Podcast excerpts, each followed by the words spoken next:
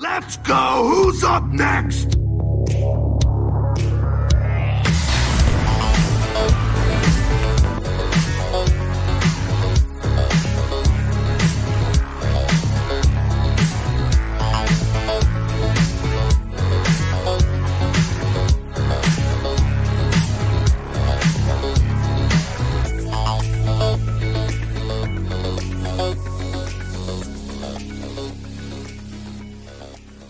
Welcome, Internet, to the Xbox Empire podcast, part of the Play Some Video Games network of podcasts. I'm Elaine. Donnie's here. It's time to talk about Xbox stuff and other stuff in video games. You know how we do. It's never Yeah. just Xbox stuff because we can't help ourselves. We like all video games. Hmm. How dare we? Speaking of video games, Donnie, did you uh, did you finish the medium? I did. I very much did. You love it as much when you finished it as you did as of last week when we spoke about it? Yeah, I think so. Okay, so it paid off. Like it cashed in well enough at the end. Really good ending. Okay, all we right. were talking about the endings. Okay. It lands the ending very well. Um, there are several Ooh. reveals that make it worth being there. You go through this really cool section, which I won't name, um, but it has a very distinct art style. I talked to another player that um, played it as well. He did not like that section nearly as much as I did because you do just kind of run through it. It Okay. like it's not very eventful, but I was just really Mhm. digging the atmosphere and like this cool okay. freaking place. Um, so Oh, I like the sound of that. it was like giving me Wolf Among Us vibes. If anybody's, Okay. I was digging. it. Boy, it's been a while for me. Yeah. So I am uh I need to finish that video game. yeah, so I really I liked just- it. Now that I finished it, I got a lot of achievements, which I don't Really? care for. I don't really notice them, but um, said friend was uh, we were kind of tracking each other's progress by the because you get a you know achievement like everything that you every chapter or whatever. Okay. Um, I got a lot of achievements. If you're an achievement hunter, I think the medium is an easy playthrough because I got like I don't know how many, but I got like 38 or something like that, like a lot Wow. just damn. for a playthrough. And you weren't like I was gonna say, were you trying to No. hunt everything down? No, like no. you okay. okay. I, I was trying to find as many hidden things as I can. I don't know what I missed. I I, didn't look. I don't look. I don't. I don't care. I, for story reasons, That's fair. for story reasons, I was trying to find as many things as I could. Yeah. I think Yeah, yeah, I yeah. got a lot of them. Um, but I'm Okay. probably I'm guarantee you. I mean, I did not 100 percent it on my first playthrough blind. Like I'm sure something's in there that I, that I did not get, but I think I got a lot of them. So I would feel I feel very confident saying that I thoroughly played that game. Um, I did thoroughly enjoy it, and my my lasting review that I could give to other people is because of the style the game is in. I don't think it's a game that you can recommend for everybody. Like I said, I think it's going to be mixed on Right. people. Um, if you are a person who likes to play games that are very heavy in narrative, like if you like Telltale games or Life is Strange games, if you liked Edith Finch, Ethan Carter, if you like Call of the Sea, um, things like that, I think there's a lot to love with this game. And for that Perfect. reason, I think it's one of my favorite non first party Game Pass games I've ever played. Okay. Okay. That's I like coming off of like Blair Witch, which I was Boy. middling. you know, um, into something like this. Like it's kind of an impressive. You didn't like Blair Witch at all. No, either, and, and correct? right. technically, I thought Blair Witch was quite poor. The resolution and the image was not great, and it really It- it kind looked of bad. shut. It did, yeah, it looked bad. I said It that. looked bad. It, just looked bad. it looked bad. Like I'm not going to be kind about it. I actually didn't play that one myself. Uh, I watched a playthrough of it because I needed to skip the parts where there's like, like there's something about wounded animal sounds or upset Mm, animal sounds, mhm. especially dogs, that I have a hard time with. Like I, so I knew it was there, and I was like, mm, let me just, I'll watch someone. And I was like, boy, this looks like crap. but I get it. Like it was a It's a mini cross gen, if you will, you know, an older game. But to come off of that experience and have them, it sounds like stick the landing on the medium for what it is. For Unlike what it is. Blair Witch, the medium's gorgeous. It was really, Yeah, it really pretty to look at in a lot of different ways. And uh, yeah, like I said, uh, the the style of game is not going to be for a lot of people. I think of people that are really focused on gameplay. Like if you if you play story games and you feel bored, the medium is probably not for you. Sure. that- There's some stuff yes, like- there, like, you're going to be doing some stuff, but a majority of it is investigative. It's investigative. You're finding things, you're reading things, you're looking at things, and if you find that boring, it's probably not a game for you. There's not like, like the incredible horror- puzzle elements or action to be found here. the horror genre leans that way. Yeah, of course. right? Like there are varying degrees of it, but the horror genre for video games leans into like we're setting a tone, so we're making it that way to make it unsettling. And so I feel like that whole genre, you can almost say like, look, it's not going to be necessarily for you if you're not here for some form of narrative or investigation. And that's And this, like- probably why I like it more than what I would imagine most. I mean, the Metacritic on it's middling. It's like a seven. I- Right. That's actually better than I expected because of the type of game it is. Yeah. I usually expect those to average a little lower. Just, I mean, Edith Finch, even, and it's critically acclaimed, does not like, it's not for everybody. And Correct. the people who it's not for really don't like it. And that's fine. And I get that. the what I story mean? of the So- medium is on is on par with Edith Finch. Ooh. Like, all it, right, like well, it has I'll- really good writing if you're like I would say if you're if you're if you seek it, but that's not even true because you don't have to find all the hidden things to understand. Like it has great writing on its own, and it's enhanced if Okay. you find other stuff. So the collectibles are there to add to the story, Yeah. not just like ooh a shiny thing that you stick in your Yep. pocket. Okay, I like that. I don't like until Dawn kind of did that. Okay, too, like where the collectibles had something for you, Mm-hmm. story and narrative wise. I like that. I don't just want to find a thing where it says, "Look, a shiny statue." I, I that's dumb. I don't care. I think Until what I Dawn mean? is the I- easiest comparison, and they're very different games because Until sure. Dawn has all the decision making making aspects. You can have all these different outcomes, and the medium doesn't. Um, but like the what you play and how you play the game, they're very similar. Oh, good. I love Until Dawn. It's my favorite. Like, it's one of my favorite horror games because it's B, B horror teens. I love B horror teens. It's one of the few love with it. PlayStation games I own physically. I, I own that game Like, both ways. I think That's the Um, highest praise I can give yeah, PlayStation for game you. I Yeah, I have the box, like I keep the box of the game. it's it's Great like game. it perfectly it perfectly plays on those tropes. You know what I mean? Like so, anything that gets put in that bin for me, I'm instantly going to play. And I've been in a game funk for like weeks. Where yeah, I, we all go through these. I've, I've said this a couple weeks ago. I just haven't wanted to play anything. I've just been like doing that thing where I dip in and out and I can't quite commit. Mhm. But this might be enough to shake me from the funk. I need something to like I think the medium was a great shake. palate cleanser because a lot of what I'm playing right now is old or things I've already played. Mhm.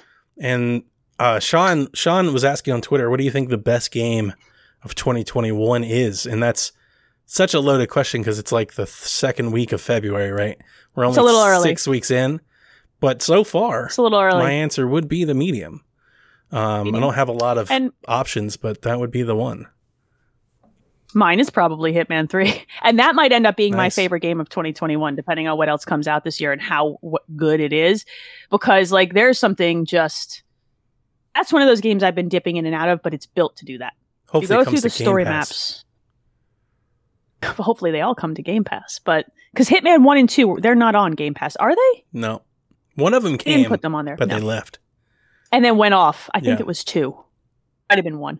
Um, Hitman games are the perfect games for when you're kind of in a game funk. Because once you go through the maps once, you can dip back in and be like, oh, I want to do this story mission, or I just want to accomplish this goal, you know?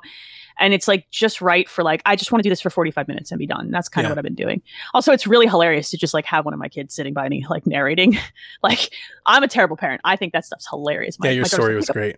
Pick up the baseball. Pick up the just just how do you know that guy doesn't like you, mom? Oh, he's got a white dot over his head. I walked into a room later, my daughter's like, yo, they all don't like you. Sus. yeah. I'm very sus. Mom, why are you creeping around? I'm like, because no one likes I think my daughter would would love that too. It's great. It's um and they like my kids are now trying to talk me into like starting maps with the dumbest costume possible. Of like course. wear the clown outfit. I'm like, course. why? It's a very expensive mansion, but mother. That's the funnest Clown. part. Yeah, I, I would play the game that entirely that Yeah. way. I Just do the missions once possible. through and then I get as stupid as possible. Yeah. And uh, it's designed. A lot of people say, "Oh, I don't like stealth games," and I said this before. It's designed for you because it's designed with AI you can break. Like it's not, and you don't even have to try very hard. so, uh, I really like that game. And that's probably my favorite of 2021 so far. So Nice. that's that's most of what I've been playing. I dip in and out of like Tetris Effect or Valhalla when I just want to screw around. I'm an adult. Yeah. I can't commit. I'm like no, I'm video game non-committal right now. I don't know what my problem is. So This is completely unrelated to our podcast, our show, or anything about that. But Oh, because you're you, um, I wanted to tell you that I watched a documentary about Class Action Park, Action Okay. Park in New Jersey. Oh, is that? Yeah, I know what that. Yeah, I totally know what that is. Did you ever What go to it? Documentary was this? It's on I've. HBO. No. My wife and I enjoyed it last night. And apparently, this is park in Jersey um, that this mad Vince McMahon Trump esque dude built, where he built the most ludicrous Joe Bob and Frank thrill rides that sent all kinds of people to the hospital and killed kids and one person was electrocuted on the bumpers on the bumper boats and they had like real go-karts and that, that people would drive through the and it was all ran by like teenagers and it is the most um, Oh, yeah. caddyshack type story in real life And everybody's like, that couldn't have possibly happen in Jersey. It's in the Northeast. And I'm like, I don't Oh, think you understand. Like, absolutely happened in jersey and we can 100%. You've seen our carnivals. We can do that. We can do that in a moving fashion. I felt bad So- when they started detailing like the accounts of the people that died because like 60 minutes through that movie, I was like, I don't see what the big fuss is about. I'd totally jump off that. the entire movie, I was like, oh, I'd like, totally do that "Oh." ride. That looks hilarious. that looks so, much fun. like that that place and that documentary is why I don't like getting on roller coasters. Like I'm because my engineer brain goes through all the ways that this could go wrong and how it only takes one idiot installing they something. built a water slide with a do it. loop that like they just built homemade. So they, they tell the story of these Oh people my that like they were they paid the workers a hundred bucks to go through as like a test run, and how they were That's just it? like bouncing through the tube on the loop and hitting their head and getting squished, and they had to cut a hole in the top so they could get people out because they're getting stuck. I'm gonna watch this. What is the name of this documentary? It's called the Class. Action Park. It's on It HBO Max. Okay. I've been on a documentary quest. I feel like uh I mean, I've always liked documentaries. My wife loves the true crime stuff. So anytime we can get like some Oh. real, you know, charismatic murder plot, whatever, mystery, she's all into that. And then I just really love like these bizarre things. I don't like these documentaries that are like, let's show you how awful humanity is. Like that's I'm not I don't want to be brought No, down. no, no, no. But like the Tiger King, like don't Yeah. f don't f with cats. Like when you sit down, and you're like, I can't believe this is happening, type stuff. And so I've. I've been looking for stuff, trying to find something, and I ran across this class action park, and it was not as crazy, but it was pretty funny. They have like this. So it's six. We have Six Flags here in Georgia, and they have like this uh, ride called have Thunder. River, where you get Yes. on the little raft. So they they had the first Thunder River, and it Oh, was God. a train wreck. They had all these rafts hitting each, and they've got video of all these kids plowing Oh into each other and kicking each other, and these stories of girls like doing like these swing ropes. And they'd take their tops off, and dudes would like flip everybody off, and there was like a thousand people on the stairs, and they'd all like cheer for each other. Or they'd all cuss each other out if you didn't do a trick or something. And I was just like, All right. what I'm is gonna this go watch this. heathenism? Your your wife would like. There's a recent like Midnight Stalker or something like that on Netflix. Did you We've watch it? The 1985s. Yeah, I figured that. I- yeah, I we did that one. Um, you know what? The murder on Middle Beach. We're doing the one now about the hotel that just came out today. Oh, we're, I want to watch that. we're three episodes that. into that, and that's super weird. And yeah, so we, we do all those things. Okay, so you're you're on a documentary kick, and I watched all of the other reason to. By the way, if anyone's listening to this, I don't care. The other Tiger reason King. to watch uh, HBO Max is Tiger King. The other reason for HBO Max is the flight attendant was excellent. Oh, really? It was eight. It was eight episodes of Kaley Cuoco playing both dark comedy and a very very believable alcoholic, and it was Nice. exceptionally good. The plot goes off the deep end; it gets a little wild, but it's her acting. Like I've only ever seen her in comedy. She she was like I was. My husband watched it with me, and he's like, I didn't think she had range. She has range. I'm like, yeah, Hmm. that's. So is- if you have HBO Max, that's we're finishing. Personally, we're finishing The Office for like the fourth time under lockdown. Yeah, so I do that. so.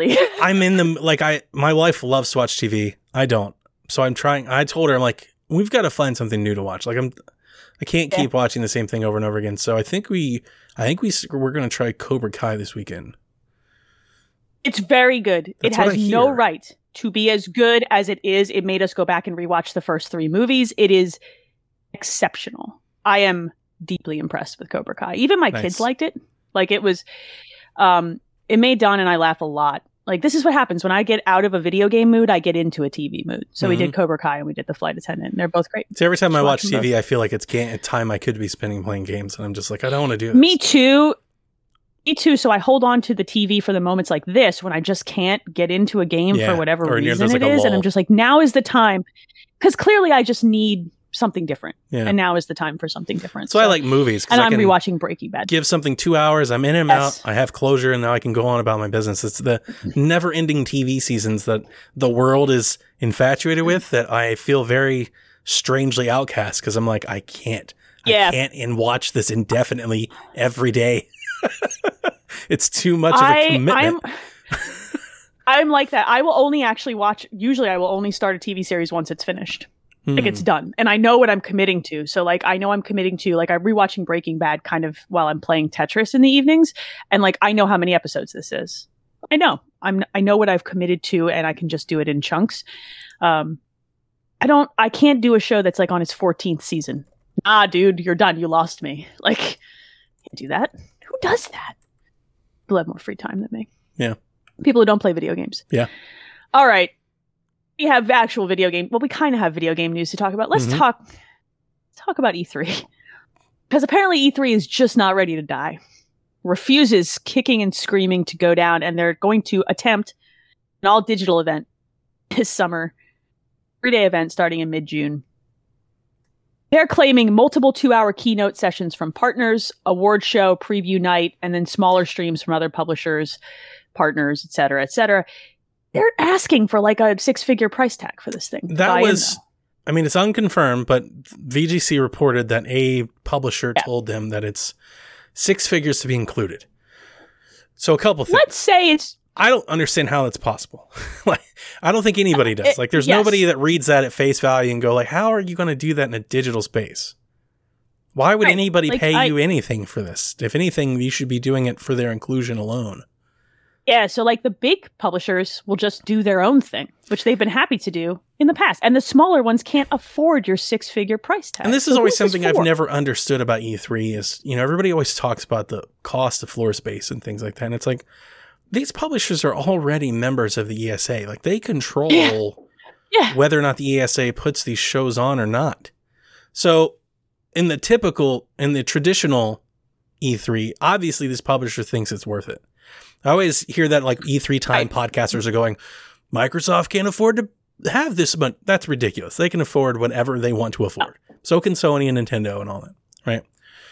But like in a digital space, that makes no work because like, you don't have tickets unless they're planning on selling like digital tickets. Oh, absolutely. They're going to sell an access pass to this. Access. There's no so way get they like don't. better access than the normal public. Yeah. Or early So, access. like you get to BlizzCon see does? the stream first. Yeah, or like, But then people are just going to restream that. of course. that doesn't Hey. make any sense. BlizzCon BlizzCon kind of does this every year, right? They do like an access pass for it and they give digital goodies for their services and that stuff.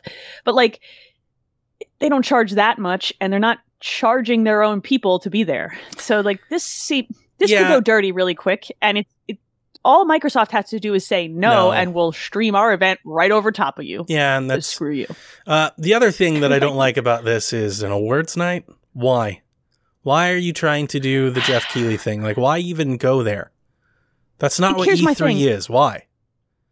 You have a you have a Geoff Keighley show already for the Yeah. fun stuff, and then you already have the Dice Awards Yeah. for the developer stuff. And Get out. they do the E3 awards that people vote on, but it's not an award show. It's not No, a- it's an not event. It's just best demo of E3, best whatever, you know, best indie.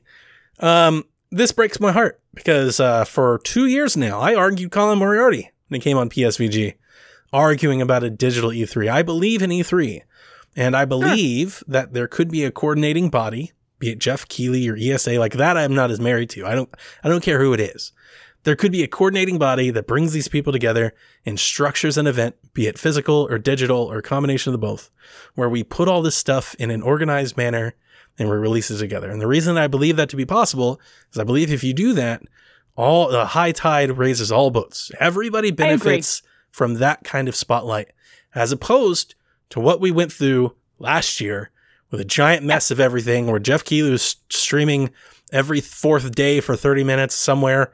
And Jeff Grubb had uh, a Google Doc, and IGN had a show, and Yeah. did uh, like everybody, Devolver had a show. Like it was insane to try and even keep up with what was happening. Um, Yeah. but Jeff Grubb brings up a really good point. Last year was an absolute, just gargantuan amount of revenue for everybody involved. And if they didn't need it last year and they made all that money, chances are they're all looking at themselves going, we don't need it now because last year we didn't have it and we made all this money. So we'll probably exactly. get what That's happened that's the last problem. year. Yeah, we're gonna get, or we're gonna get something that looks a little bit more well structured. But like asking people to pay in, even if it's not the six figure number, even if it's less, asking people to pay in, and you don't have to provide space or access or security or, any of that. It's or- dirty. yeah. It looks bad. Mhm. You you like that's gross. Like you're they're paying dues to the ESA. That should cover. You want to and charge people like Yeah. five hundred or a thousand bucks to get their game in the stream. Fine. Six figures, even five figures, is dirty. Yeah. you can't. That's gross. Yep. Don't do that to people during a pandemic. During you know, don't don't do that to publishers and don't do that to indies because this could be an indies chance. This year would be great for that. And right? it's obviously Charge the them a thousand bucks a paying head. for that kind of money in the past. Like, yeah, no, they couldn't afford to. Yeah, they, they never did. Like we've seen thousands of They indies got- come through E3. They were brought in by other publishers and things like that. yes, that's and that's one of the say. Best parts about E3 was showcasing a lot of these games. And Yeah. uh, I, I hate this That's because not- when this when the tweet came out, I got really hopeful, and then when the details came out, I just think E3 won't happen. I think this is still probably in the works and we're going to see this concept evolve. I'm really curious to see what comes out in June, but I don't have some sort of warm and fuzzy high hopes that this is going to be good for anyone. For anyone, consumer, publishers. What's going to happen is Microsoft, Sony, and Nintendo are going to be like, nah, dog. Well, I mean, EA 's Sony and Nintendo have already said no, and EA is I don't think basically backed Microsoft away. And I hate it because Ubisoft will be out. I would rather see one to two weeks where they all structure their stuff together than what we went through. Agree. I hate that. I hate that idea. I I like E3 because it's exciting. It's video game Christmas. Yeah, right? it is. It's like it's it's it's fun for us who are in this space it's- and, who have the same news churn. I'll never stop Fun. arguing. You'll never Huh. talk me off of the stance that it's better for the industry. That's the thing that I've argued with most gamers about for Sure. the longest time. Everybody's like, they don't need this and that. It's like, it's not about need. I love when every time we try to justify something, we always go to necessity. It's not about necessity. It's not no, it's not about need. the pomp and It's about- circumstance and the show that E3 is provides Yeah. big time news coverage from a major metropolitan Western market Sure. that has more legs than when Call of Duty has their own event. I understand that they can have their own I- event and they can talk to their customer, but it's not about talking to their customer. Sure. It's about talking to customers they don't have. Right? It's getting everybody out And of their silos and putting them together. Do you know how many games I still track to this day because I saw it on stage at an E3 show that I never would have like otherwise had ever seen? I'm still waiting like for Tunic to come out. I have a little notepad that I used to keep during the presentations and those little indie montages that they Yeah. would do. Nintendo still does in their directs sometimes and stuff. I love those. I get so excited by those. And my kids get excited because my kids get in their silos, kids more than anybody else because they don't have disposable income to break out. I get them to sit down and I'm just like, just watch it and see if something makes your heart sing. It's so silly, but it's true. Video games work like all media. Sometimes, like music, sometimes you hear a track that you would never have liked, but it, oh man, Yeah, like that makes me you hear feel a things. song I want that. in a movie that makes sense, Yeah. and then all of a sudden you find a band and you find an album, and yes, I've literally been on spin rides where that's happened, where I'm like, I don't know if I'm sold on this playlist, but I have 30 minutes. This is here. I'll take it. And then I'm like, this song, holy God. And then it's like, I have goosebumps from this song. Video games work the same way. E3 does that to me. Yep. I am in a, we, we all know what we like, man, you know? But Mhm. forcing me into a, an event, forcing me into, but like organizing an event where I'm sitting down putting on like an event hours. that has so much stuff that you already know you want is an opportunity to market to you things that you don't know you want. just make me excited and make the me feel things about, you The number one thing that I hate about this, everybody do their own thing and talk to their own customers, then you never get out of that silo. I agree. I do agree with that statement. And I if I never- and If I never care about publisher or developer X, Y, or Z, I won't. I'm probably not going to see it. And I'm an informed oh. gaming enthusiast. Yeah, let alone to the the guy thing, that's working too. Who doesn't give a crap about any of it, you're never going to reach that person. E3 is a chance to reach that person. It's also like the the ultimate opportunity every year shake some of the cynicism that we all who are informed pack on to our bodies like armor as the year goes on. Like we get cynical. We don't we lose the excitement because we're looking for things to like pick at. Because we're bored and we want to talk about it, right? And for me, E3 is my like weird mid-year reset where I'm like, right, video games are exciting. Yeah, they're cool. I love this. You know what I mean? Like cool, video games are awesome. With- Why am I so angry all the time? without an event or a stage show, and I don't want to call it a competition, but they're obviously everybody kind of brings their big guns. What's the onus on the publishers to show us something that's in the works three or four years away? They're not. They're There not isn't. going to. There isn't. You're not going to get that Or early look at something, Uh, and I've argued in the past that I don't like always love that. but you do Sometimes like a little closer. when you But see when you see so- when you see Link pull the sword like you do, Sure. sometimes you do. It depends It's- on what it is. Only time I ever want it is during this when I'm on this riding this adrenaline high of E3. Yeah. Video games are great. Then you can give that to me. The hype You're gonna get away emoji in our Discord is for me reacting Yeah. live to them showing Metroid Right. for the first time. That's where that came from. Exactly. It wasn't even That's- in the direct. It was after. It was in the treehouse, and I was just sitting Had there. that little treehouse. I'm just sitting there watching, and they're like Metroid Prime, and I'm like, what? Blew my mind. And it was just a surprise. time- the, the only time you will ever get me with something that's like an early reveal with no date and I know it's six years away is during E3. And you're losing all of that. And I there's a We're not going to get get the everybody's breathtaking. We're not going to get the Oh, Lego you're- car.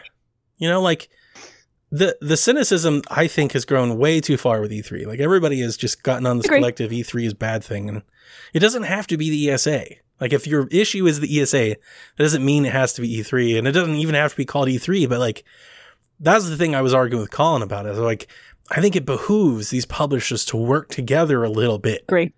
You know, like get get Shu, get get Phil, and get Yeah. you know Doug, and get them in a room and be like, look, we need a weekend here where we start showing some stuff together. Like, can we just Yeah, put a disagree. pack together and because we're all going to sell more systems, sell more games if we do this together as opposed to we do it on our own. Well, here's the ultimate E3 question to end this discussion. Not this summer, but next summer. Let's say the pandemic has gotten itself under control. We've returned to whatever semblance of normal life looks like. Do they do E3 again? Is this the death knell to E3? Or do we get a physical show I don't think so. Summer 2022. I don't, I don't think it's the death knell because I think the issue and the reason why this is hard right now, E3 is a money making event for the ESA to which these publishers are members of. They pay they pay membership dues for this, and the ESA lobbies on their behalf. Like they're not just going to just quit. Like they're in it for a reason. I don't think a lot of gamers realize that. They think of the ESA as some evil entity. It's like like Microsoft. They They kind of pay to be a partner for them. Like they're there for them. I think the the hard part right now is they don't without being able to have fans, they don't know how to monetize. And that's why I think that maybe they're looking to try and monetize by getting developer inclusion or something. Like they don't know how to make money. So the moment you can put people back together, then I think they're going to keep going down the path that they've been on is to turn E3 into Gamescom. It's going to be America Gamescom. It's Okay. a giant ticketed event where all the money is there, right? And it's going to be more of that. Like that was the road that they were on. In a digital space, I don't know how you recreate any of that revenue outside of maybe like esports. And it doesn't look like they're going that way. Yeah, it's it's the BlizzCon Access Pass type of streaming thing. But like, my real question is, what if they monetize this? They find out they make more money, shell out less effort digitally. Well, if it's a success, never then get yeah, another it could, it could be. It could be. Um, but I think I their would. money I like making the is. physical show. I think their money making is in Physical? person. Yeah. They're going to want the demo kiosks. well, we Microsoft has a theater. They're going to want everybody downtown. got four months to figure this out this year, and I'm curious to see what they've got. I, I, am going to Yeah. follow it because I want to know. But like, uh, I'm I agree with you that this is a bit of a bummer, and I wish that they had they had a whole year to think this through. It, I know that everybody's holding out hopes that the summer is going to be magically different, but like, come on now, It's not. have a plan B, have it in case of emergency break glass that's like put together nicely. I was surprised they this didn't have one of those last year. Like honestly, just have Me the too. E3 brand five little direct videos that air in a coordinated time with some interviews. and some chats. You can do a couple demos and call it a day. Like it's really not that hard. PSVG could organize this And- together if you gave us the commitment. Like kind of funny could do this. Like it's it's eh. in a in a world today, it's really not asking too much to do some of this video streaming because it can all be pre-recorded. You could have this stuff done a month ahead Yes. of time. Yes. could yeah, they could have they could be doing this right now. And we, we don't know like the details are trickling. We still don't know what is the actual intention here and what's actually going to happen. I- we can hope that it's not.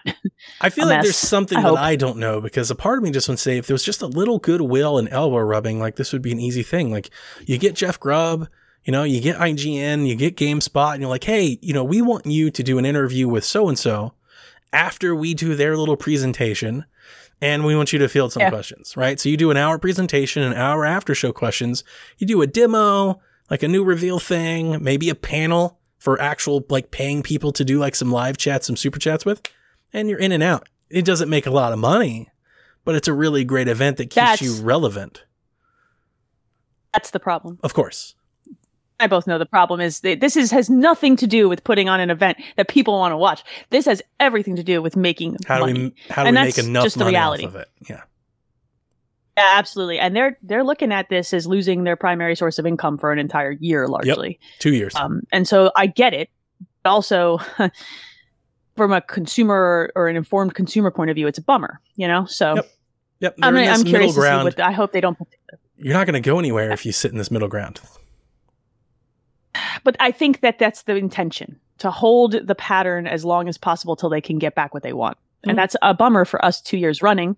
But you and I both know, as you said before, yeah, they probably want the event because they can make more money off of Yep. it. And with the So- tickets. Speaking of money, oh Hmm. baby, the transitions write themselves today. There- there's some new details about the Bethesda deal or the ZeniMax deal. Um, some documents have leaked out or come out that Microsoft has launched a subsidiary called Vault, which is a clever name, which is essentially going to grab ZeniMax Media and house that and you know Bethesda and all associated properties.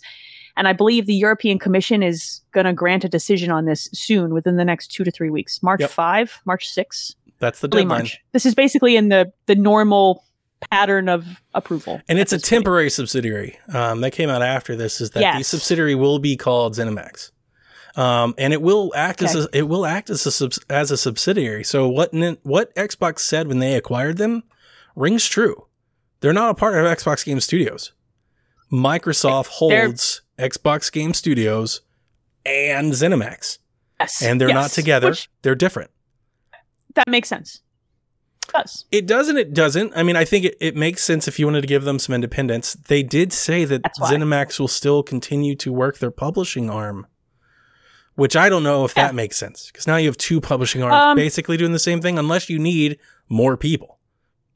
Or they have ties for publishing in other countries that work out better than Microsoft. or different ways of And I think things. that's yes. I think it's largely this is largely like back end, like this works better, and Microsoft goes, yeah, you know what, you do that better, and we want to leave it. That's largely what this Yeah. is probably about. And also, they did make a statement that they don't want to change how ZeniMax does business and They makes were games. very strong from the start of that, and that gives a lot of people a lot of faith that these will be cross-platform titles. Yes, it just but it locks them into their that what they said they're following through. We're mm-hmm. making a subsidiary. It is going to be ZeniMax. They will they will do their own thing. We just own them. And that's I like that because ZeniMax has got it figured out. Bethesda knows how to make and publish games. Let them it. Give them backing and support, but let them do it. Yep. You know? And the CFO, you know, Microsoft Games division, he said we want their games to play first, better, best on Xbox. That's it. That doesn't mean exclusive. That doesn't mean timed exclusive. It does mean Game Pass. Like Yes, that's the well, reason that's- this deal was done. It's Game Pass. Yes. They bought Game Pass It- content. Yeah, they bought Game Pass content. We all know that. Yeah. But the reason that they're not fuddling with publishing is because it's more paperwork to do that. It, ZeniMax already has it set in every country in the world. They're they're good. I was reading some inside insider tweets um, going over like the legalities in this paper that came out, and this seems to be a formality. Like this will get approved. Yes. they will come in. So the question that I have to you is do you expect Xbox to make some sort of statement regarding franchise exclusivity or futures on other platforms or do you think they'll continue to string it out, play the safe kind of we'll take it a case by case basis? They're going to play this safe. If they wanted to do that, um, they would have rolled them under Microsoft Game Studios and given a big, you know, finger to everyone.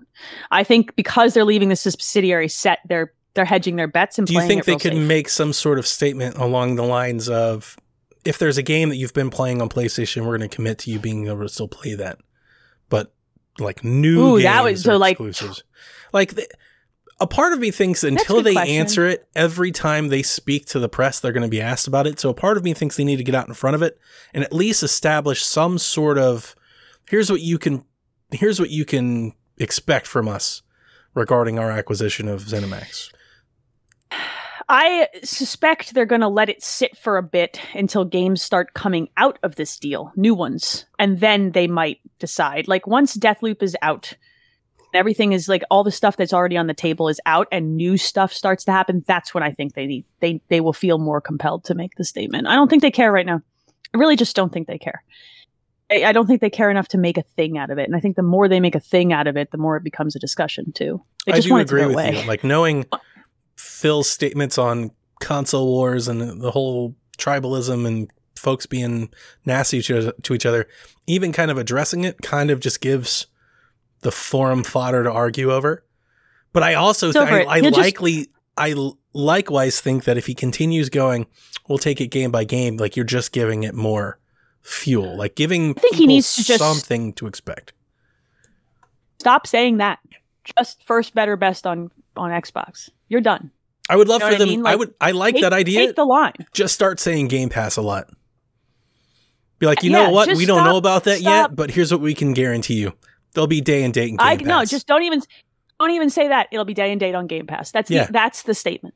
Yeah. That's the only statement. Don't even acknowledge that question anymore. Let it go. If you mean it, if you really mean that you, you think this this nonsense is silly, commit to it. Don't say it. It's but I do think. Let But we also think there will be some exclusives. I suspect there probably will, and I Like think that's when he can just say. I think he can just say it's exclusive to Xbox at that point, or exclusive to Game Pass if he really wants to get crazy.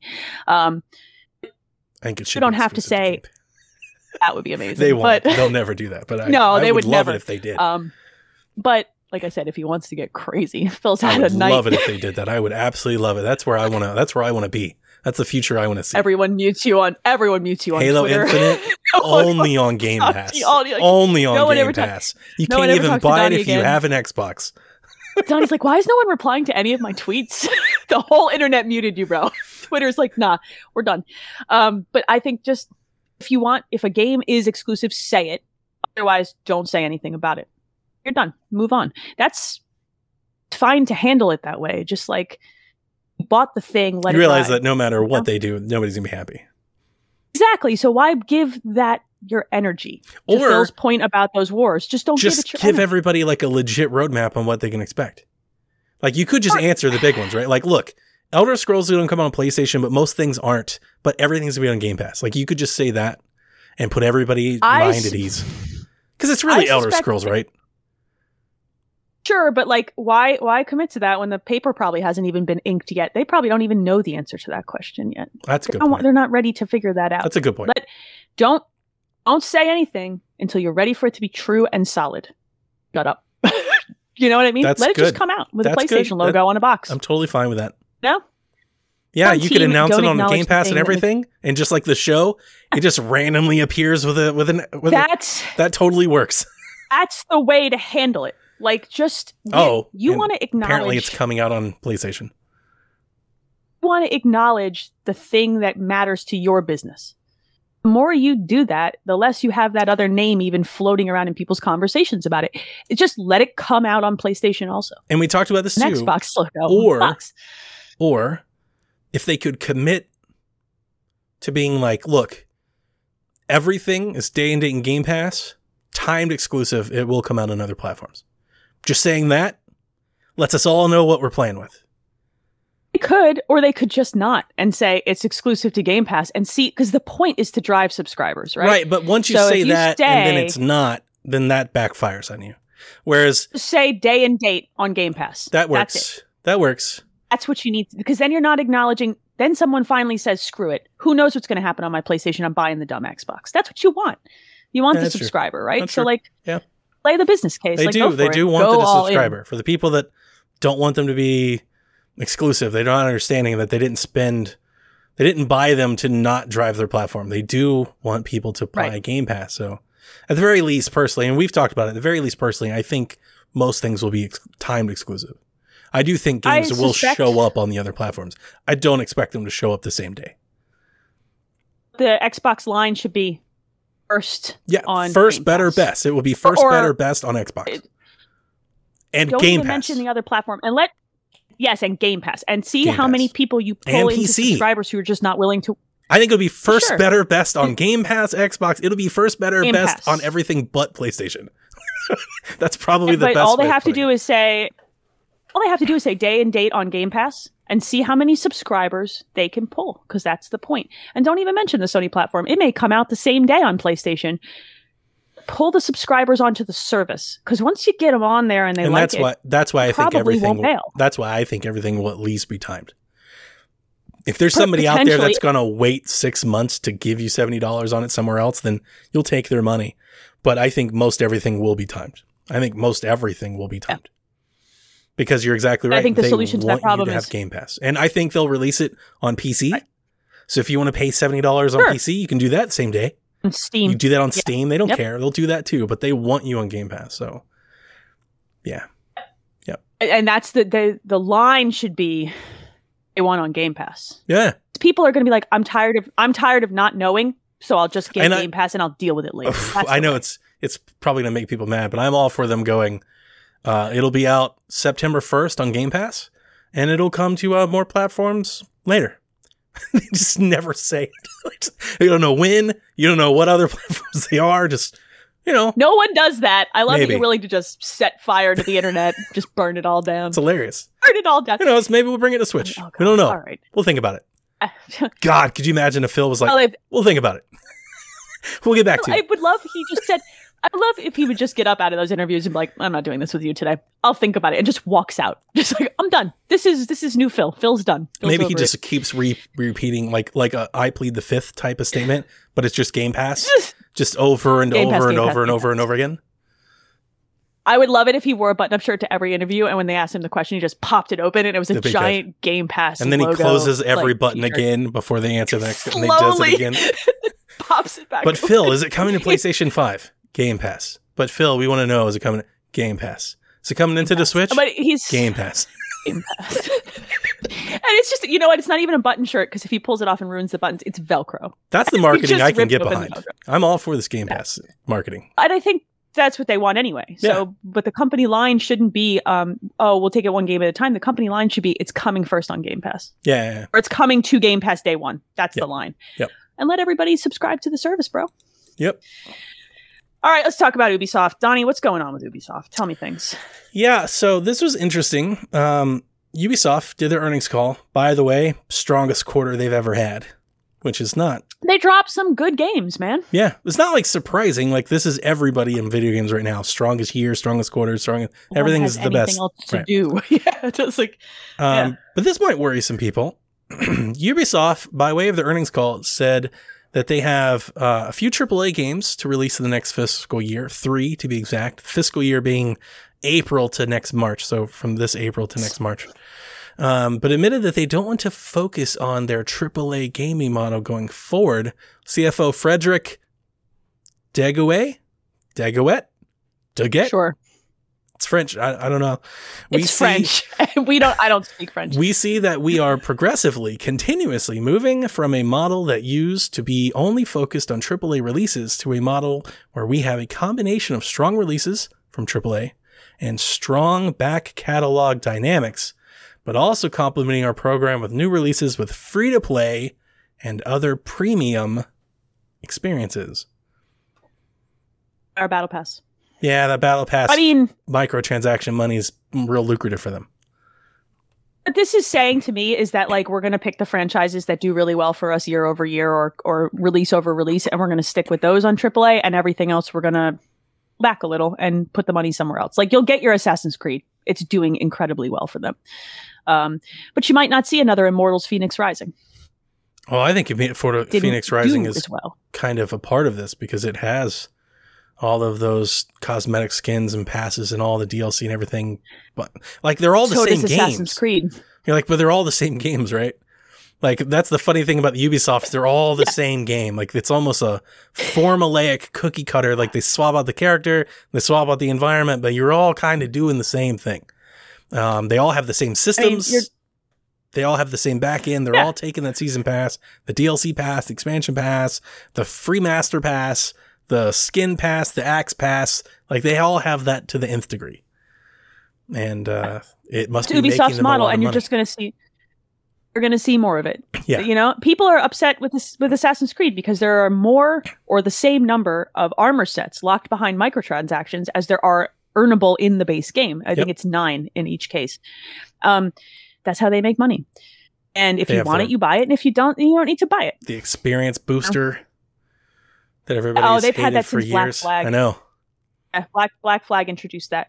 It's you know, so look, all this says to me is like we figured out the model that makes us the most money, and we're going to keep doing that. Yeah. That's what this statement says to me. And that's fine. You don't have to buy into it. I like their open world games. Like I will buy Far Cry. I like Assassin's Creed, and those are where kind of my love of Ubi. Good. Those are the two I need. So, um, And it I like Watch Dogs, but I don't. You know, I think it also rings that, and I think they've done actually a really good job in this. So I don't look at this nearly as negative news, but I think it means that instead of trying to plan years where they have five, six, seven games coming out, that they feel very confident that they can do two games and then get the most out of those two games. Because Ubisoft games have legs. They make big games, take a long time to play. They give you big DLCs and big expansions. And when you say you don't like it, they double down on it and they keep doing it I- and they try to make agree, you like, like, it. they um, don't give up on things easily. You don't get like an Anthem situation with Ubisoft games. Like if Anthem was a Ubisoft game, it'd be Oh, completely different. Oh. Like the division, the first Yeah. division is a great example of them just beating into the game until they made it what people wanted it to be, and then the division two was, you know, they they iterated. I love that they do that. I love that they release like Rainbow Six Siege is still getting Siege characters, still getting still huge, And and, they it's evolving constantly. Crap out of For Honor too for a long time.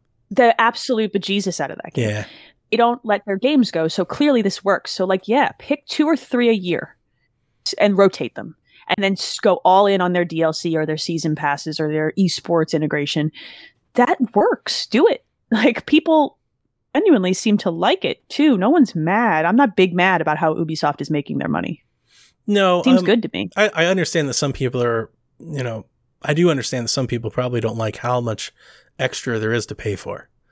You know, used to Sure. just buy a game. Sure. Now there's buy a game, and then the pass costs just as much as the game, and then even on top of that, you don't get the cool dragon armor, and even on top of that, you don't get the cool Horus armor. Like I get it.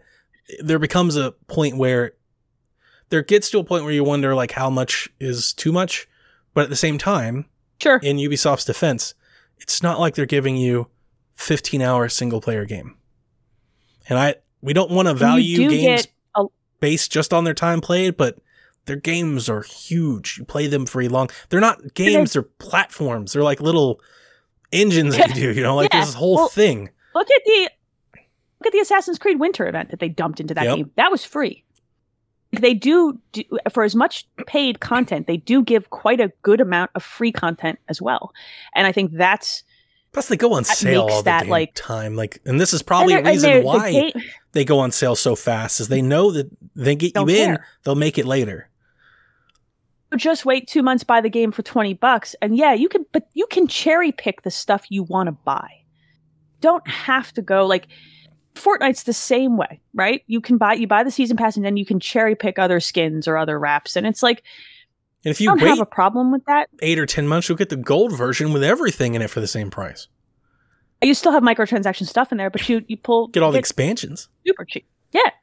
And and the expansions are huge. They're not dumping in a little bit of content. Like there's a lot of freaking game there. And a lot of people argue too much game. And I'm like, yeah, Yeah. arguably yes. There's too much game. And they're buggy. So pull the number of releases back. Make them release less messy. Continue this DLC dump. And actually I think that's become a very solid business model and a way to both make them money. And I've been happy with the products that they put out over the last couple of years. Do you think this might lead One of my favorite to games. a place where we get one Assassin's Creed and Far Cry every three years as opposed to every other year? I would like that. That would be nice. I would be okay with that Where they because just that keep feels like it's supporting less. that game. Then give me more content in that world because what happens with those games for me especially is like I get attached. I'm attached that character. Like I didn't want to leave Cassandra Hmm. at Assassin's Creed games. So just keep me in that world and I'm happy and I'll pay 10 bucks for 20 hours of content every once in a while. Yeah. Um and stretch it. And then right when I'm like, "Ooh, I could use a new Assassin's Creed." Boom, there it is 6 months later. Perfect, you know? And if I'm like, ah, I want a shooter, well, there's my Far Cry in this cycle. Yeah. You know? And then we're never like tackling these 100-hour games 2 months apart like we did this year. Like that's nuts. So, Yep. See what they do. Want to see what they do. All right, speaking of more content. Well, first of all, Forza Horizon 4 is coming to Steam on March 9th. This is very exciting for people who only have a PC and don't do PC Game Pass. I kind of get that. Um, Forza Horizon 4 is good. It's not as good as 3, but it's real good. So, and uh, apparently there was a leak about a Hot Wheels car Let's pack. get a car pack. Essentially A lot thing? of people were saying that it was going to be an expansion. There were people that were thinking like this mystical Forza Horizon 5 that we leaked to the internet. Um, a lot of people have thought that maybe that this expansion was that, and maybe people just got their wires crossed. But it's not an expansion; it's a Legends car pack that's out. To- packs. yeah, it's out tomorrow. Um, so you Yeah, just this get the- week. you just get these cars. Um, Forza Horizon 4 on Steam will feature crossplay with consoles and Game Pass for PC players, so everybody gets to play together. Which I'm hoping is just the norm going And forward. I- That, at least for Microsoft, yeah. needs to be. Well, it's weird that we have forward. games in Game Pass, but don't support crossplay. Like it's rare, but it still happens, and that's dumb. I don't like that at all. Yeah. I hope they clean that up because I think Yeah. like that should be in their mission statement. Yeah. You want in? Make it work. That's and the we'll, whole point we'll of- support you making it work, but make it work. Yeah, that's the whole point of their Yeah. like that is their mission, and that's the whole point of like their Xbox ambassador program and all that, trying to break down these walls and stuff. So I want to see more of that going forward. Me too. I always want to see like I want that kind of. I want to f- it to feel seamless. I like it when it feels seamless. When I play the game in one place and then I move it to my console and it's seamless, and I can play with the same people. I want that experience every single That's time. That's the only way the xCloud Last vision bit- takes off. Agree. Otherwise, why would I bother? Like if I have to start or play with different people Yep. when I'm on the go versus home in front of my console, then screw that. I'm never going to turn that thing on. Yep. And we're the people you're marketing to. we're the crazy people who will use it in all these different places. So make it go. Mm-hmm. Make it go. Minecraft Dungeons is getting new content. I had almost forgot about this game, a game that I actually kind of like, especially to play with my kids. It's called uh, Flames of the Nether DLC, February 24th. Yep. Um, missions, artifacts, baddies.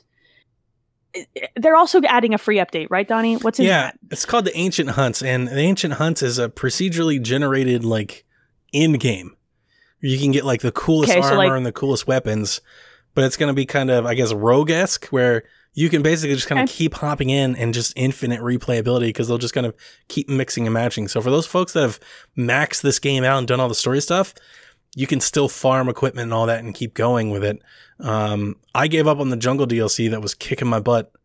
I need a squad to carry me through it or something. I'm totally down to Yeah. play, but all of my friends that I played with moved on. Jack didn't want to play this game, so I just let it f- let it drop. I'm, I'm not going to pay for another DLC pack. I still think it's weird that none of the DLC packs came to Game Pass. I think that's a, a mistake. Um, That's a mistake. This is a first party title for all Yeah. intents and purposes. That stuff should all just go in there. What are you doing, baby? yeah, Come DLC on, should be in Game Pass. do that. Absolutely should be in Game Pass. But I Oh, did yes. like the game. I'm very great. happy that I finished the campaign. I like the campaign that I that I did. It's cool. Had fun with it. I played it on. We we logged my kids' accounts into one Xbox and we all played it in the same room because why not? I bought had a blast with Switch. that thing. we Um, did test the co-op. We did. Does it play. work? Yeah, Yeah, does it work between Switch and Xbox? Okay, because I thought about late. just grabbing them the Switch copies. came real Yeah, it was out, like, they four added months that. later. Yeah. But yeah, it did come out. I actually think it's fun if you're looking for a hack and slash Diablo esque game, uh, and you have Game Pass. Check it out; it's worth checking out, especially if you've got kids. My kids had a blast with that thing. Yep. All right, that's our news. Let's. We got questions. We got a we got of a little bit of time. I have a lot of freaking questions. Everybody wants to ask. We have a lot of questions. questions. Uh, well, because I keep telling people this is my favorite 20. part of the show. It's always good. All right, I'm, pick one, Donnie. I'm, Let's do it. thank you so much, I, everybody, for submitting them. Um, even if we don't get to them, we still write them down. We have them. We, we'll try to get to them all. As somebody who's done many, many podcasts where you got no questions, let me tell you just how Oh. thankful and grateful that I am that folks would like to have their question answered on the show. Like, uh, I mean, it means the world. It it is a boost to us as podcasters to know that you're enjoying the show and you want to submit something to us. So thank you for doing it, and we It's hope you literally continue my- to do so. My favorite thing that you guys do is send questions. I don't even care if they're ridiculous Twitter questions Yeah. that I can answer. I love it when you guys tweet. I love that stuff. Like tweet us dumb things all the time. I'm here for it. Ask me my favorite dumb food. Yes, I will talk to you on the internet um, if I don't get to your question on the show. And it's my favorite part of the show. It's answering slightly absurd questions, serious ones. I'll take the first. The first, first one. pick, sir. Let's do this. John right. says, if Xbox brought Game Pass to PlayStation 5 or Switch, would you still own your Xbox? I would, yes, because I like the interface on my Xbox the best of those three. UI, straight up. Having recently acquired a PlayStation 5, I said this on Game Tech. Boy, does PlayStation 5 not having smart delivery hurt. That's weird. I I agree with that statement. I also like this is so stupid, and I tweeted about it because someone tweeted about it. Not being able to long press on the PlayStation button to shut the console off directly when I can do that on Xbox is making me insane. We talked about that on Game Tech. I, I did a whole thing. I'm, I'm, It's did you listen to that? nuts. No, not yet. Okay. it's just it's somebody tweeted this at me, and I was like, I can't. I don't. My brain wants. I have a DM press. with Dev when I first got my PlayStation after I spiffed it up, turned it on. I couldn't figure out how to turn it Like, off. what am I doing wrong? I seriously couldn't. I was like, and then you have to go I- to the power. I don't know. How do you how do you turn this damn thing off? I had to ask a friend. yeah, it's like how to turn it off.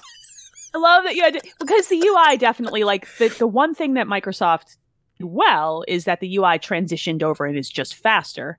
So it felt very familiar and like I love the look of the PS5's UI, but I just for functionally Style, I, I'm frustrated with stylistically. I agree. I said the same thing. Stylistically, I think it's really good, and they've they've cleaned a lot of their back end up. Like all their settings and stuff have been Love that. consolidated. Yeah. It's very nice.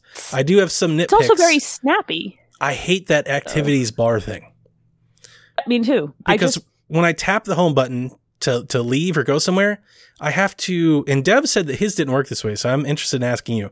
When I tap the when I tap the the PlayStation button and it brings that stuff up, I have to click from the bar where I'm at through the activities bar Down. to get to the bottom Yes. bar.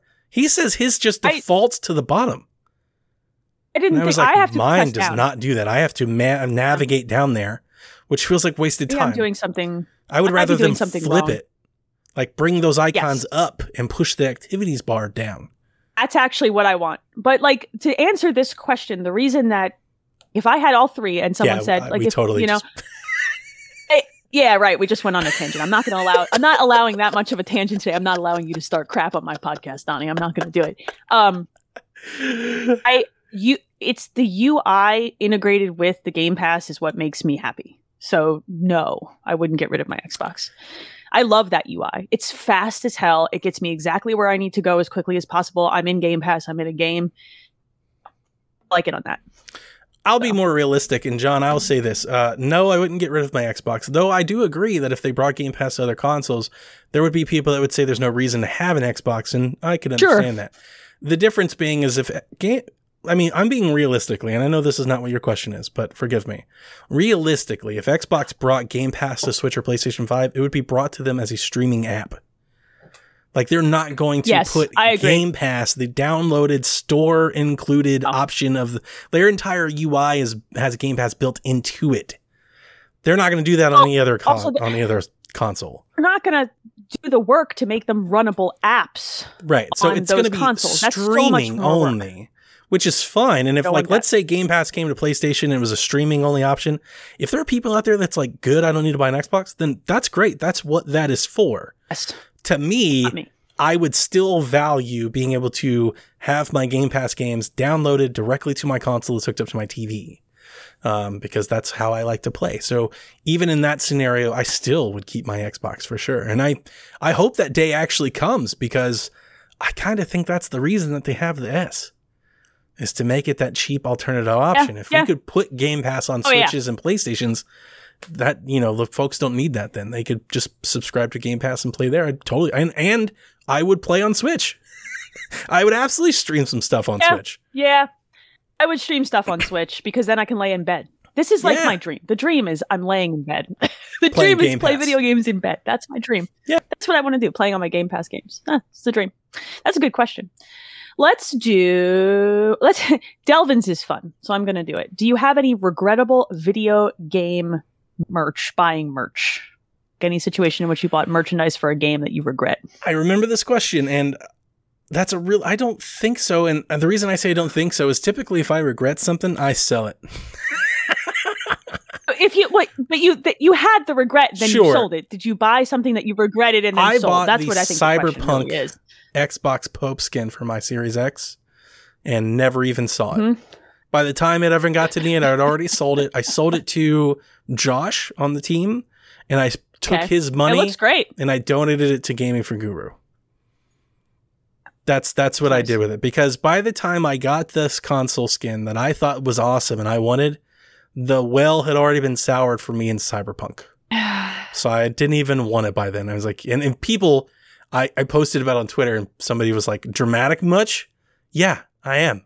I am dramatic. When it comes to these It is things, dramatic. this is I love that. exactly how I am. Like I wear my feelings on my sleeve. They change randomly multiple times. I will flip flop on opinions whenever the wind blows me in that direction. Yes. You will just get however I'm feeling. That's it. I'm hmm. just honest to a fault. And sometimes that makes me a hypocrite. Oh well. At least I'm an honest one. No, I don't think that makes. I think that people need to accept the fact that people are allowed to change their minds about things. Like, I think that's the biggest um, mistake that people often make. Is this is my mild tangent. It's like that once someone has an opinion, they're not allowed to like change it. I'm I change my mind like four thousand times a day. Yeah. I'm I'm allowed to do that. Hey, we got like, Devin in the human being. chat. We're allowed to go. Ooh, he I changed his minds on old games. He's playing all kinds of old games on his PlayStation because he doesn't have anything else to play. I had mute control over you some days, blowing up my spot. Um, I will tell you, I had an almost regret. I had pre-ordered, so I love The Witcher Three. That's not new information. Finding the collector's edition of for The Witcher Three now, impossible. Right? It's it's marked up to a bajillion dollars, and I don't want to deal with it. Um, so I pre-ordered the collector's edition of Cyberpunk, thinking it would go the same way, where I would fall in love with it. And I canceled that pre-order right before it came out because I was like, oh, because everybody had had so much to say, Yeah. about that game, and I was like, no, I'm not gonna, I'm not gonna dump 250 on this thing. Answer of the thing I bought was probably that, you know, that Halo collector's edition that had the helmet that you can't Mhm. wear. Yeah. That that's still sitting up on a shelf, and I just look at it and I'm like, ugh, Because you can't, Can't wear it, or just it. yeah, it's because can't, you can't wear, wear it. I want to wear the stupid helmet. Yeah, I don't want a display piece. I want to put the helmet on and act like an idiot You know- my house. That's why the Doom one is so good. I was telling you about this before we started the show. I bought this awesome custom PlayStation 5 controller. It has like this gold gunmetal paint on it. Hmm? I kind of regret it now because the reason that I bought it is I didn't want to pay the extra money for the colorware, which are like professional. So I got this one and it's, it's a little cheaper, but it looks a little cheaper. Like, and it's, it looks great. I've posted pictures of it. Everybody thinks it looks great, but playing with it, I see the little imperfections on the side, the little missing paint over here. Like the D pad kind of has a mark on it. Like it's not what I wanted. So I kind of don't like it. So I kind of regret it. And I, I think I'm going to sand it down and repaint it. I actually think I'm going to soak it in like paint thinner. Why not, man? I'm going to, I'm going to put it in paint thinner. I'm going to get the paint off of it. I'm going to sand it and I'm going to try to paint it myself because, um, the speaker didn't work. I didn't tell anybody this, but the speaker didn't work. So I actually Really? took it apart. And the speaker was put on backwards. I took it apart and put it, put the speaker back together. So I already feel pretty confident in getting in and out of the controller. So at this point, I'm looking at it and I'm like, Sure. I think I'm just going to paint it black, and then it'll at least match Just do it. my console. It. See, when we have regrets, we fix our problems. I still have the dumb Halo helmet up there. It's still on a shelf, Yeah. a high shelf. Oh, Um, speaking of but I fixing look it, at it. I bought the colorware Well- controller. it's like yeah, you're what see, I fix it actually wanted, so I'm just going to get you now. I want you to know that your I- you your statement of I'm going to soak it in paint thinner just made me think of like Terminator, just dropping into the lava like the molten. Yeah, that's that's the thought I had, just like dunking that freaking thing like the Joker in a vat of acid. That's fun. All right, Donnie, it's your turn. It's question time. What you I have got? one on Twitter that I didn't put in the notes. Uh, comes from Grouchy. Ooh, He says, I'm eating the rest of my home grilled Super Bowl Parmesan garlic chicken wings. And I love when people curious, Last food question. Do you like your wings dry or sloppy? What are your go-to flavors? Do you lick your fingers clean or a napkin? Do you eat them with one hand or both? All right. I wings, wings, I prefer like a wet sauce. I don't like a dry rub on wings. On chicken, it's different. On wings, and I'm like one of those like vinegary hot sauce make my nose run kind of people when it comes to Mm. wings. Like I want hot wings. I mean, the Philly area, like that's what you get, and that's what I love. So, like vinegary hot sauce though, not that like not like straight pepper fire. Like it's got to have that like vinegar back end to it. Sure. I am I will lick my fingers clean until I am done and then I will hose myself off with like wet ones. like just I'm gross. Like I don't care. I've been married for 13 years. I got no shame. Uh, and I will eat them with both hands. So I will literally look like a sauce monster. Okay. Nice. I eat them with both Okay. hands. Um, I'm a napkin person or a towel. Like I may even grab like a washcloth while I'm eating them. Um, Such a good mental image for me. Yeah, I, I'm that's that's a legit thing. I think I like my wings dry, but I guess it depends on the sauce. But I like my wings like not fried crispy, but like kind of crispy. You know what I'm saying? Oh, interesting. Like grilled crispy. Okay. Not Yeah. like fried crispy where they lose all the Oh. juice and stuff. Like Oh. grilled crispy. And then a light sauce, you know, like I want to taste the sauce, but then a light sauce. When it comes to flavors, um, my entire family hates buffalo sauce. So I'm the only person that likes buffalo sauce. So a lot of times I won't order that because nobody else likes it unless I want to eat by myself, then I would just order those. Um, when it comes to like the the when I was talking about the crispy thing, a lot of times you get sauce, the wings get soggy. That's a no-no. gotta eat them. You gotta eat them.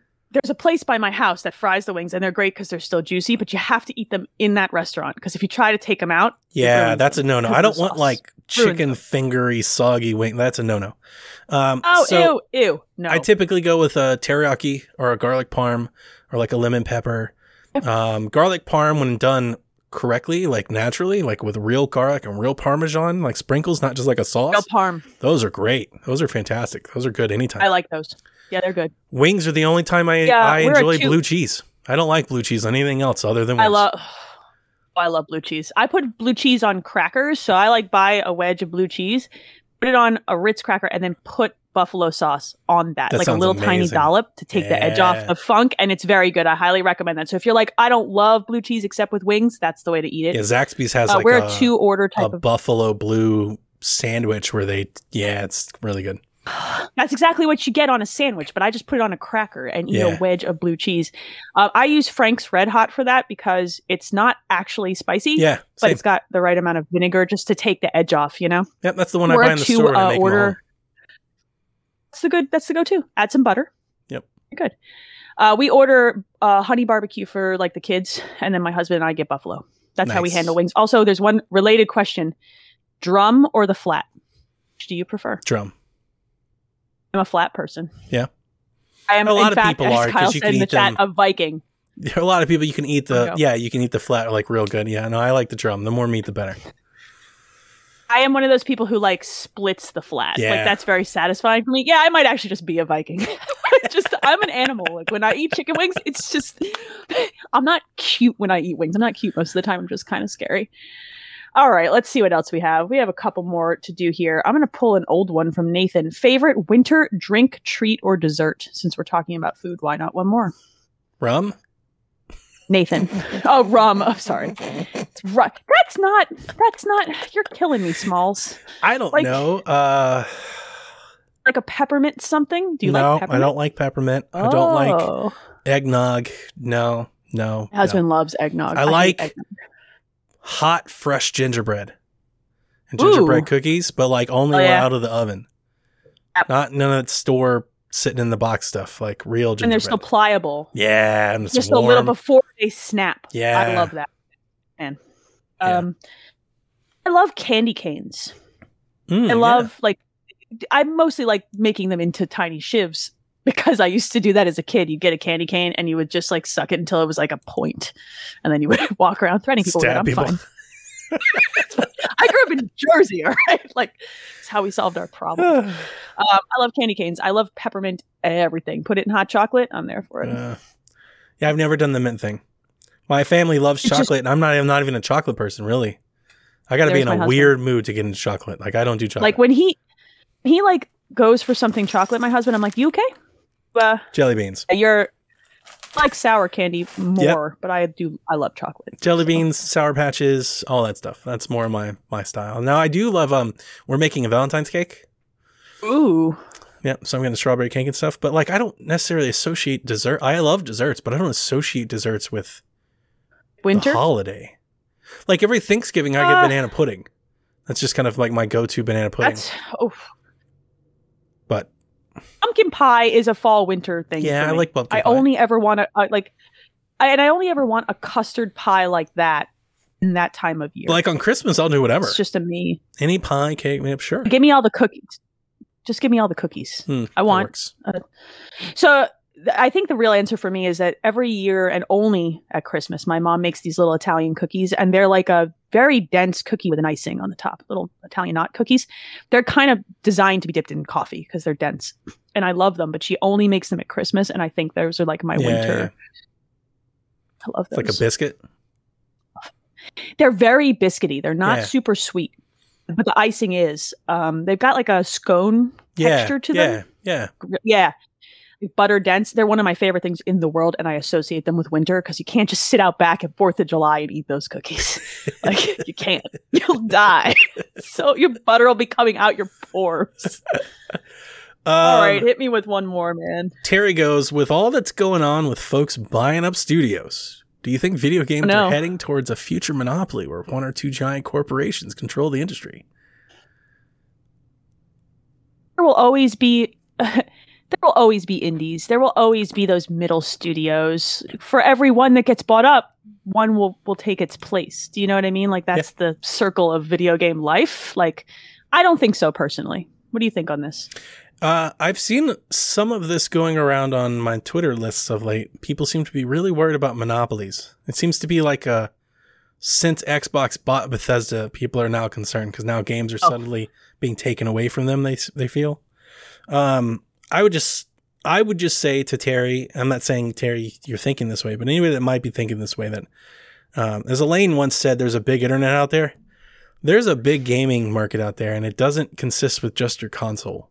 There's a whole big PC gaming market that has games that we've never seen on consoles, and there's a gigantic mobile market that's got games that we've never seen. Xbox buying Bethesda, even if they bought Ubisoft, doesn't portray them. They're still not a monopoly. We have to go so far before they're a monopoly. And they monopoly meaning that you you either have too much control over the marketplace that you can adjust prices for everybody.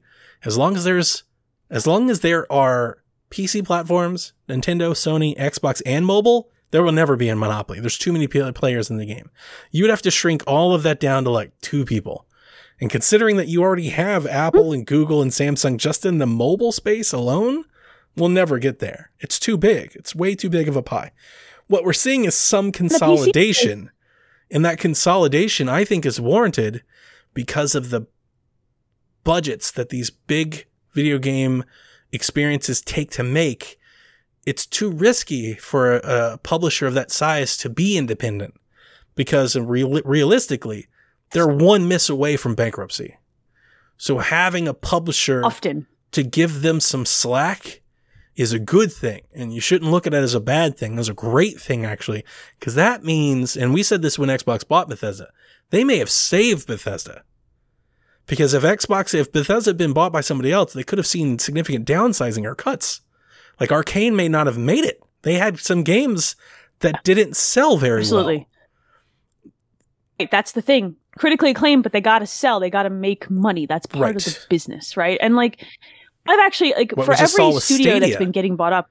They just fired their staff. Yeah, well, boy, You know, that could have happened. They, they, just, just, bought them. their their platform. Now they're gone. I, Yeah. Like I think it's interesting because in one on one hand I, I understand like the concern, but on the other hand, like look at the PC gaming space. People had a lot to say about Steam. People had a lot to say about Steam's marketplace control for, you know, a really long time, and then here came Epic. Yep. And, And- they just waltzed in, and they, now they have a pretty successful store, and they're nego- negotiating their own exclusives. So, like, Out of it's no, almost out of nowhere. opening.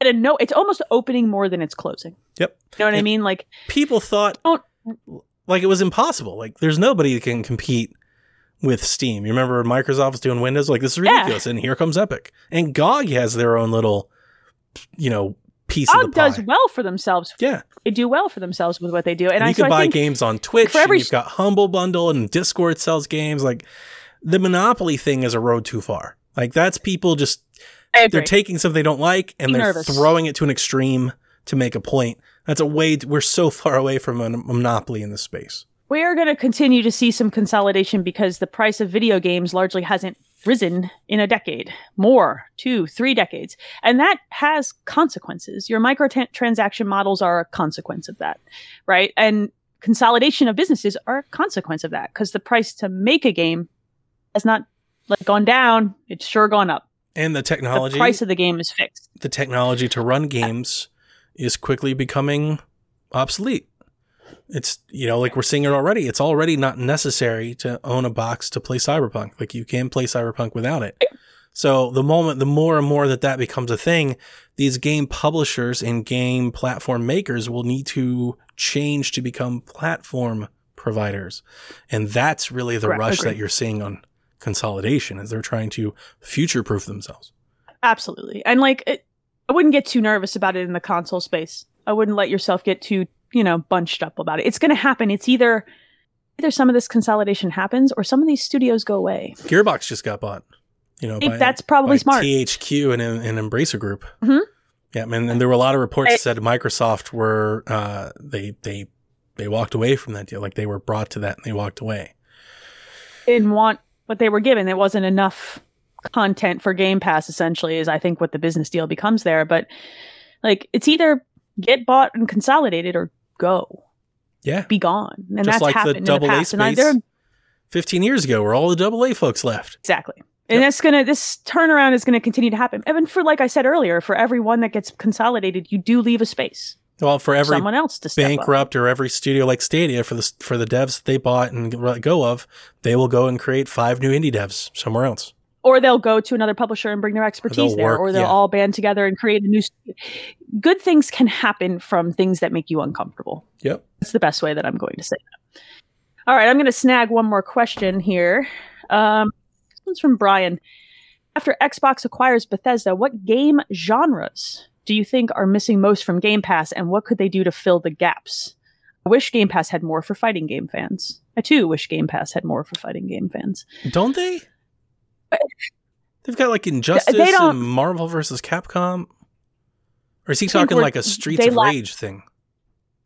No, when he says, I, th- I think he's lacking like um, like a Street Fighter. Like Street Sony Fighter. really does have Street. Didn't they do Mortal lock. Kombat? You know what I mean? Is Mortal Kombat on Game Pass? I thought they did Mortal Kombat. I thought they put Mortal Kombat X in there. Now it was way late, right? It was like two years after it came out or whatever. I do- yeah, I don't remember, but I do wish there was variety because just having like the Injustice and Mortal Kombat, those feel the same to play from That's a fighting true. game fan perspective. No, and I think Like, it's They very. want. I'm sorry, I don't want to interrupt you. Uh, It's okay. I was going to say I think like that is a that is a whole of Game Pass to have some diversity for. I think it's a whole we don't have something like that in first party. Oh, I agree. That's a whole big Yeah. one. You know, like they had Killer Instinct. mean, I've never liked Killer. Instinct, but they had Killer Instinct. It was good that that recent one. I Sony has done well to make the deal with Capcom to keep Street Fighter on their platform. Yeah. I'm curious to see if they continue that deal. Um, that is a very smart deal because that is the That's the one. so. That's the Evo one. What do you think? What else is missing? from Game That's a really good question. Um, I mean, they're good on shooters. They're good on RPGs. They're good on JRPGs, really. You know, just Are they? They added all the Yakuza games.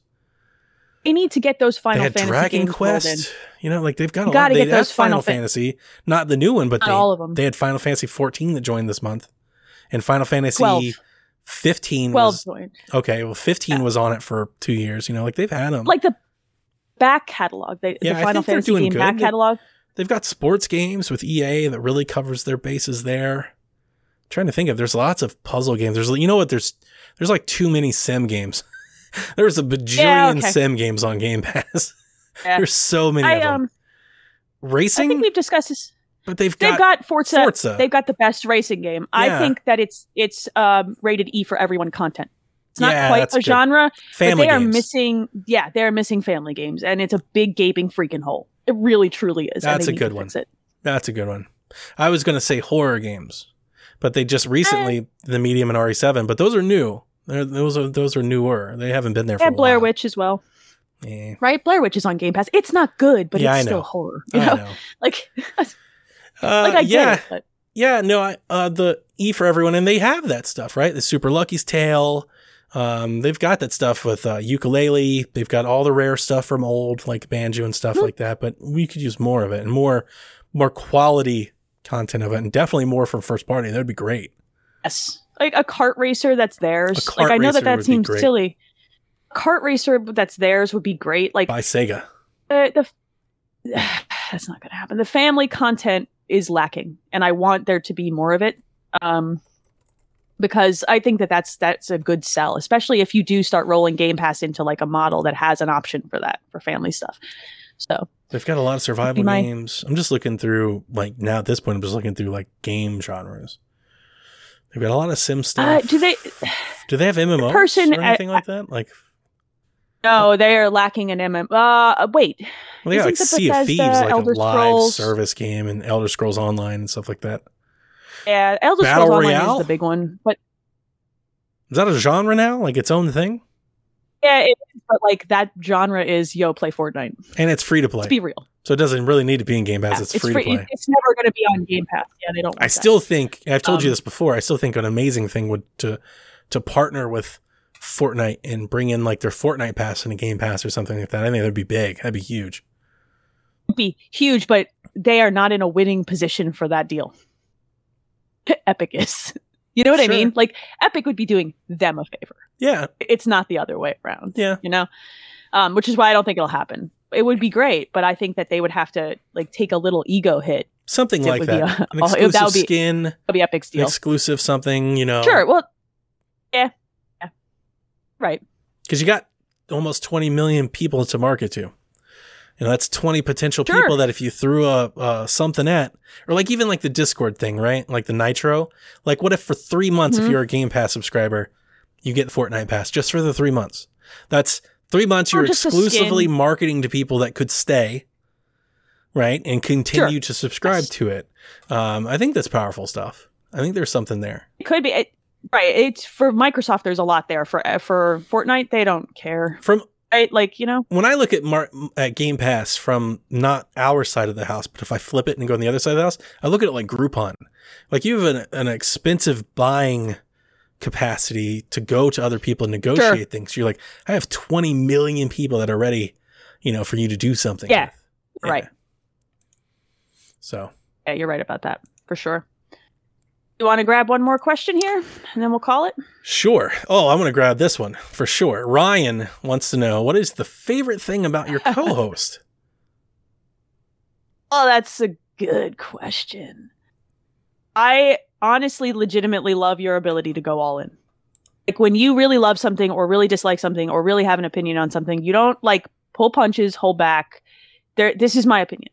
And you go so far as to hold your opinion with like under like a structure of facts, right? Like, here's why I feel this way. Here's the detailed list. And people don't often do that. It is rare for someone to be like, I feel this way, and here's why I'm angry in, in detail. And it's rare and it's lovely, and it makes me like enjoy talking to you because you're not coming at it just like, I'm just pissed off and want to fight. You're coming at it like, I'm pissed off, I want to fight. I've researched how I'm going to fight on this. And like, I come there's nobody else who does that. You come prepared. You're like, I have to be when I know you're ready to fight, I have to be like, okay, wait. All right, Donnie's gonna come prepared, so I have to come prepared. And it elevates my game. Like it makes me stay on my game. I can't coast through like a disagreement or an, a discussion, right? Like it's good. It's awesome. I love that about you, Donnie. Good stuff. Aw, thank you. See? It's all love at the end of the show. It's a really great question. Um, my favorite thing about Elaine is our camaraderie and like your demeanor. Like just your like we talked a lot about like our shared energy levels, but you're so much more Mm-hmm. um like I don't know, like bubblier than I think I am at times and it's just uh you kind of lift my mood and you kind of put me in a good mood when we start talking and things like that. And it's a very like happy and kind of joyous occasion when we podcast. It's very fun, you know, and, and like it's different. It's different. Like I recorded with Kevin, it's completely different. It was very confrontational and hostile, and like this couldn't be any, anything like that. You just have a very inviting, like welcoming type of person to talk to. So, um, I find it easy to talk to you. Like if uh, if anybody listened to our DLC, if they didn't see that, like you know, there's certain people that you kind of click with. Um, I feel the same way with Dev. Like I feel like Dev and I could just turn on a microphone and just go. And I feel the same way with you. I, I told you that from the start, and uh, it's just real easy. And the more and more we talk, like I, I told you that uh, somebody was asking me to join their show, and I was in turn basically trying to negotiate my way off. I was like, "Are you sure you want me? Are you sure you don't want Elaine? like, she's the best of us. Like, she's the best of our show. Like, That's so by nice. far, she's our representative. she's our chosen representative. That's that's that's so nice. Like it's uh it's funny because like my personality in some situations can be like a lot for some people because I am like I'm loud. I'm hand motions. I'm Italian American. Like I'm big. You know what I mean? So to find somebody like you that I vibe with because I'm big feels really good. Like it makes me feel good to hear that I'm like I'll warm say and it's just normal Like, that's rad. I never think of that way. I would never be like, oh man, she's a lot. It's that so would nice. never happen. I'd be That's like, oh, so she's the best. Well- so I'm gonna cry on this podcast. this is it's this is see this is the greatest question to end a show on. I feel so good now. it was a really good question. Thank you, Ryan. This is a good question. Thank you, Ryan. That was awesome. I think uh, I think we're gonna tie it up for the week on the happy note. I'm gonna go. See, I always leave this podcast to your point feeling better than when I started it. Absolutely. Every single week, I was in a mood today, dude. Not anymore. Riding high, riding high. Devin the chat says they've All right, let's give a sh- Joel.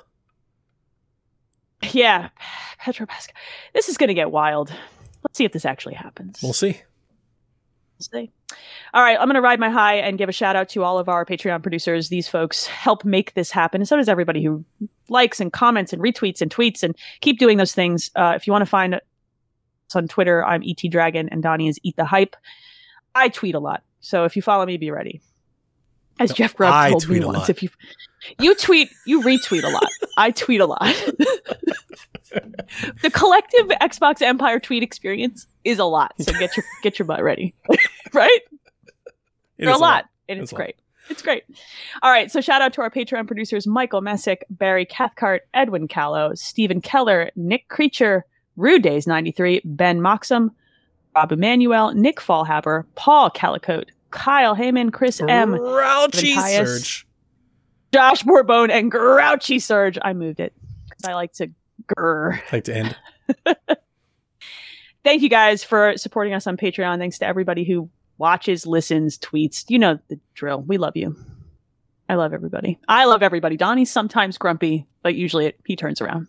Loves everybody too. Loves every. Don't let him tell you otherwise. Except Delvin, I guess. I don't know anymore. It's Delvin. Delvin and Devin. It's Devin today. Yeah, it's just they were having a. He'd fight me if I said the chat grass around. was green. He'd fight me. Just f- fights constantly. He's like guys have a brother. I posted the gif of like the brick wall, like arguing with brick. There's absolutely arguing with Devin. It's just a brick wall. If you come to our Discord to hang out, I often just sit there like the mom, like the chat mom, and I'm just like, Like you were saying that I come prepared when I argue. I will come with evidence showing Devin his hypocrisy to himself, and he will just blatantly dismiss it. He'd be like, "And wait. the way to get to Donnie during an argument is to not acknowledge his evidence. Because woo! It's so spicy. I'd be like, Exhibit A, you tweeted X, Y, and Z on November 13th, and here you are defending that same thing. You're like a, you're like a real lawyer, and Dev Right. just comes at you like Saul from Better Call Saul. Like, okay, whatever. I'm disbarred. I don't care about your argument. Oh, thanks, Sean. It's so good and pure. I miss hanging out yeah, with that Sean. is nice, Sean. Sean's the best. I haven't hung out with Sean delight. since Game for Guru stuff, so it feels like a Oh. while. It's a bummer. All right, for for this week, I think we're out of here. We're out. We'll be back next week. Yeah, this Mhm. was a good show. I enjoyed this show. I always, Always. enjoy this show. Yeah. We will be back next week, and in the meantime, play some video games, folks. Peace. Bye.